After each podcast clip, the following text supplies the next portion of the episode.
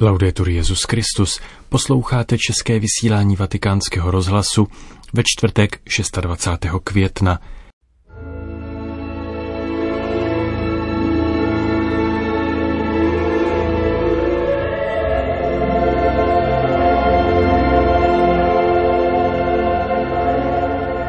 Dnes na slavnost na nebe vstoupení páně je ve Vatikánu státní svátek.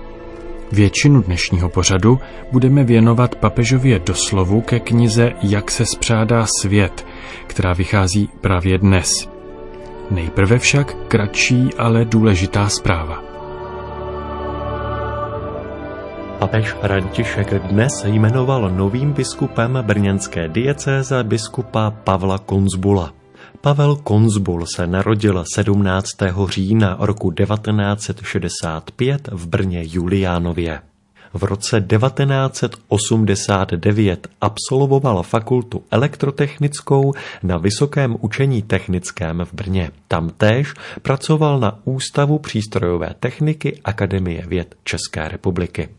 Externě vyučoval na Elektrotechnické fakultě Vysokého učení technického v Brně, kde také obhájil doktorskou práci v oboru teorie elektromagnetického pole.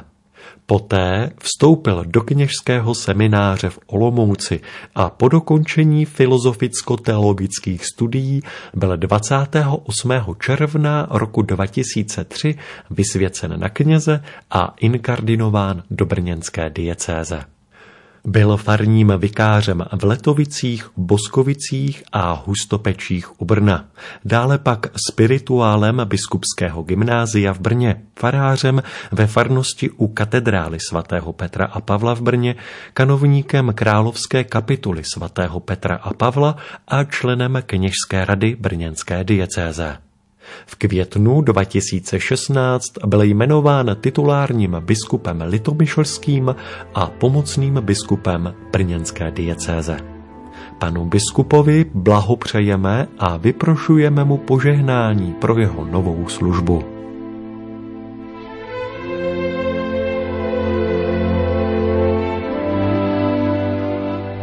Poslechněte si nyní doslov papeže Františka ke knize Jak se spřádá svět, více hlasí dialog o příbězích jako cestě k záchraně, která dnes vychází společně ve vatikánském nakladatelství a italském nakladatelství Salani, péčí Andrej Mondi, šéf-redaktora listu Osservatore Romano. Kniha schromažďuje příspěvky významných osobností dnešní kultury.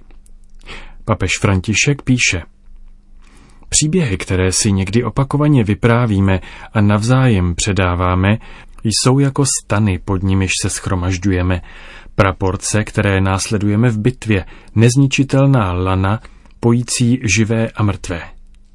Propletenec těchto širokých osnov napříč kulturami a staletími nás svazuje mezi sebou a s dějinami a vede nás skrze pokolení.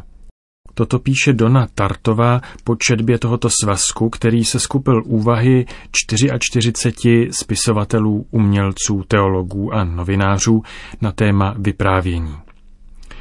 Tato americká romanopiskyně pronikavě vystihla jeden z bodů, v němž se shodují mnozí autoři této knihy.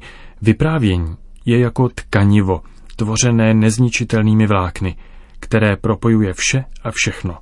Přítomnost a minulost a umožňuje, abychom se do budoucnosti obraceli s pocitem důvěry a naděje. Toto hledisko, jímž se vyznačuje textum, bylo ústředním námětem mého poselství ke Světovému dni sdělovacích prostředků v roce 2020, které jako jiskra podnítilo veškeré další reflexe schromážděné v tomto svazku. Od února do října 2020 totiž na stránkách Osservatore Romano vycházely tyto texty vyprovokované četbou mého poselství. Poté jsem byl požádán, abych připojil závěrečné zamyšlení k této bohaté a krásné řadě příspěvků, které jsem již předtím s velkou chutí pročítal, jak se jejich klubko měsíc po měsíci odvíjelo v tisku. Přijal jsem tuto výzvu k sepsání postface, pod podmínkou, že nebude považována za jakési zakončení této knihy, Jednak z toho důvodu, že řečeno s Frodem, hlavní postavou Tolkienova pána prstenů, příběhy nikdy nekončí, a jednak vzhledem k otevřenosti, oběhovosti a dialogu příznačnými pro tuto knihu. Než se totiž budu věnovat otázce obsahu, chtěl bych se krátce zdržet u metody, podle níž tento text vznikal. Na počátku existuje poselství, jež se sdílí a je předkládáno pozornosti lidí, kteří se dají oslovit a obohacují toto poselství svým přínosem. Autor tohoto poselství si všechny tyto příspěvky přečte, což jej přivádí k nové reflexi, hlubší, než byla ta počáteční. A konečně čtenář této knihy vstupuje do rámce tohoto dialogu, v němž bude pokračovat v každodenním životě. To jsou tedy ony stany, pod nimiž se shledáváme, o kterých hovoří Tartová, onen propletenec silných vazeb, který nás spoutává i napříč pokoleními. To vše o mnohem vypovídá a zejména to vyjevuje, že v příbězích samozřejmě záleží na vyřčeném, ale možná ještě více na naslouchání. Tato kniha je jakýmsi výkazem o dialogu, který nekončí s její poslední stranou, poněvadž jádrem dialogu je naslouchání a to též mlčenlivé. Z tohoto zorného úhlu je důležité, že součástí knihy je rovněž esej Massima Grilliho, věnovaný přímo tichu. Ticho je jakýsi protihlas, kontrapunkt, který je stejně tak podstatný jako hlavní motiv provedený zbytkem orchestru. Slovo a ticho jdou ruku v ruce. A zde bych se chtěl zastavit u obsahových hledisek, abych mezi mnoha možnými zvýraznil trojici témat, která se dle mého soudu častěji objevují v tomto sborníku. Jenž se jinak skví svobodou a různorodostí přístupů a náhledů. První z těchto témat jsem již vyzdvihl. Jedná se o tkaní příběhů. Druhé se skrývá za onou zmínkou o tichu a tematizuje tajemství. Třetí se týká soucitu. Jak jsem už poznamenal, na první jmenované hledisko, ono spřádání, se soustředí většina autorů. Někteří zdůrazňují roli žen, jako například Marcello Figueroa, jiní tvárnost ve tkaní příběhu. Díky níž jsou do sebe schopny pojmout stále nové situace i adresáty. Další, jako Antonella Lumini, se zase zabývají magmatickou skladbou příběhu, které nicméně trvají, odolávají a plynou jako říční voda vrhající se do moře. Téma tajemství, skloňované jako smysl pro omezenost, ale též jako magie, která zasahuje do momentu poetického vnuknutí, se zpřítomňuje již v prvním příspěvku architekta Renza Piana, podle kterého nás všechny lidské bytosti propojuje vědomí o tajemství, které nás převyšuje a přesahuje. Což má rovněž co dočinění s poezí. To, co nevím, umím vyspívat, praví se v jedné skladbě římského písničkáře Francesca de Gregoriho, s nímž tento sborník přináší rozhovor.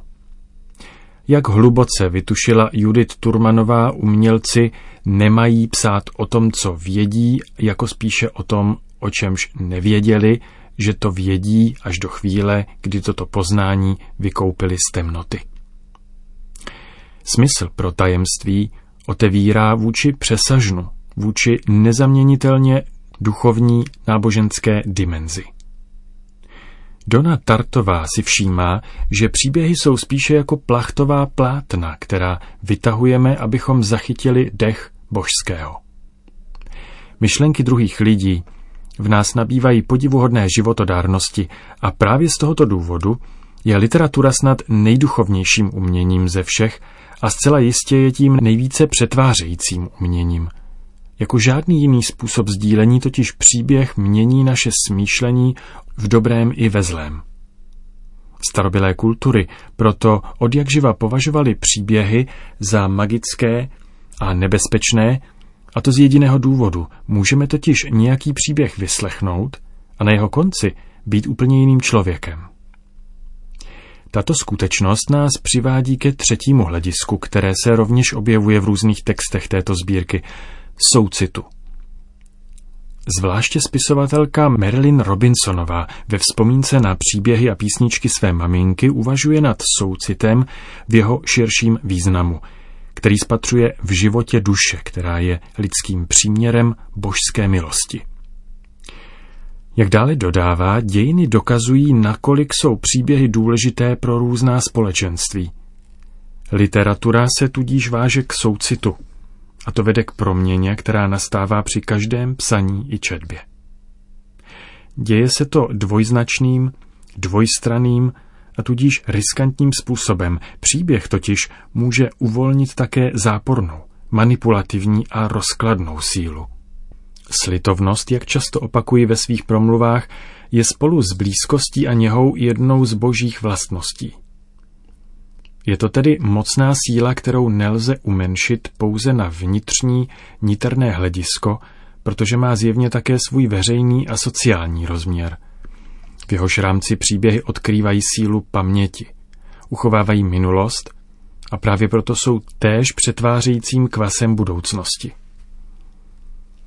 Nejvýznačnějším symbolem soucitu je postava milosrdného Samaritána, o níž vypráví desátá kapitola Lukášova Evangelia – tento člověk se slituje nad zraněným mužem a poskytne mu nejenom péči a vyléčení, ale spolu s nimi také jiný životní příběh, který svým gestem vykoupil z temnoty.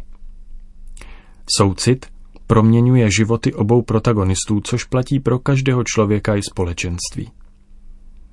Tento rozměr vyprávění, který můžeme označit za politický, se také hojně vyskytuje ve 44 textech této knihy. Mám na mysli úvahu Alessandra Zakuriho, který hovoří o Ježíši jako o mesiáši vypravěči. Zdánlivě bezbranému, avšak ve skutečnosti třímajícímu mocnou zbraň, jíž je příběh. Stejně tak irský romanopisec Colum McCann spatřuje ve vyprávění jeden z nejúčinnějších nástrojů ke změně světa – Příběhy jsou naší mohutnou demokracií, k níž máme všichni přístup. Vyprávíme si své příběhy, protože potřebujeme být vyslyšeni. A nasloucháme příběhům, poněvadž potřebujeme přináležitost. Vyprávění překračuje hranice, přeskakuje pomezní čáry, rozbíjí stereotypy a dopřává lidským srdcím, aby plně rozkvetla. McCann tak naznačuje závěr, k němuž dospívá rovněž Daniel Mendelssohn, když prohlašuje slovo je most. Pomocí vyprávění lze zkrátit vzdálenosti, které nás dělí, což je dnes nezbytnější než kdy jindy. Mendelssohn se odvolává k době vzniku těchto textů v dubnu 2020 a také odkazuje na konkrétní literární dílo Bokačův Decameron, odehrávající se v čase morové epidemie. Rovněž tato kniha se svými 44 příspěvky vznikla za pandemie a vnímá důležitost a naléhavost návratu k nejstaršímu a nejlidštějšímu umění. Umění vyprávět příběhy, tedy budovat mosty, které propojují živé a mrtvé, aby nás vedli staletími a pokoleními k budoucnosti, kterou je třeba budovat a spřádat společně.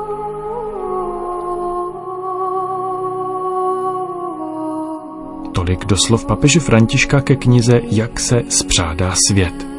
Končíme české vysílání vatikánského rozhlasu. Laudetur Jezus Christus.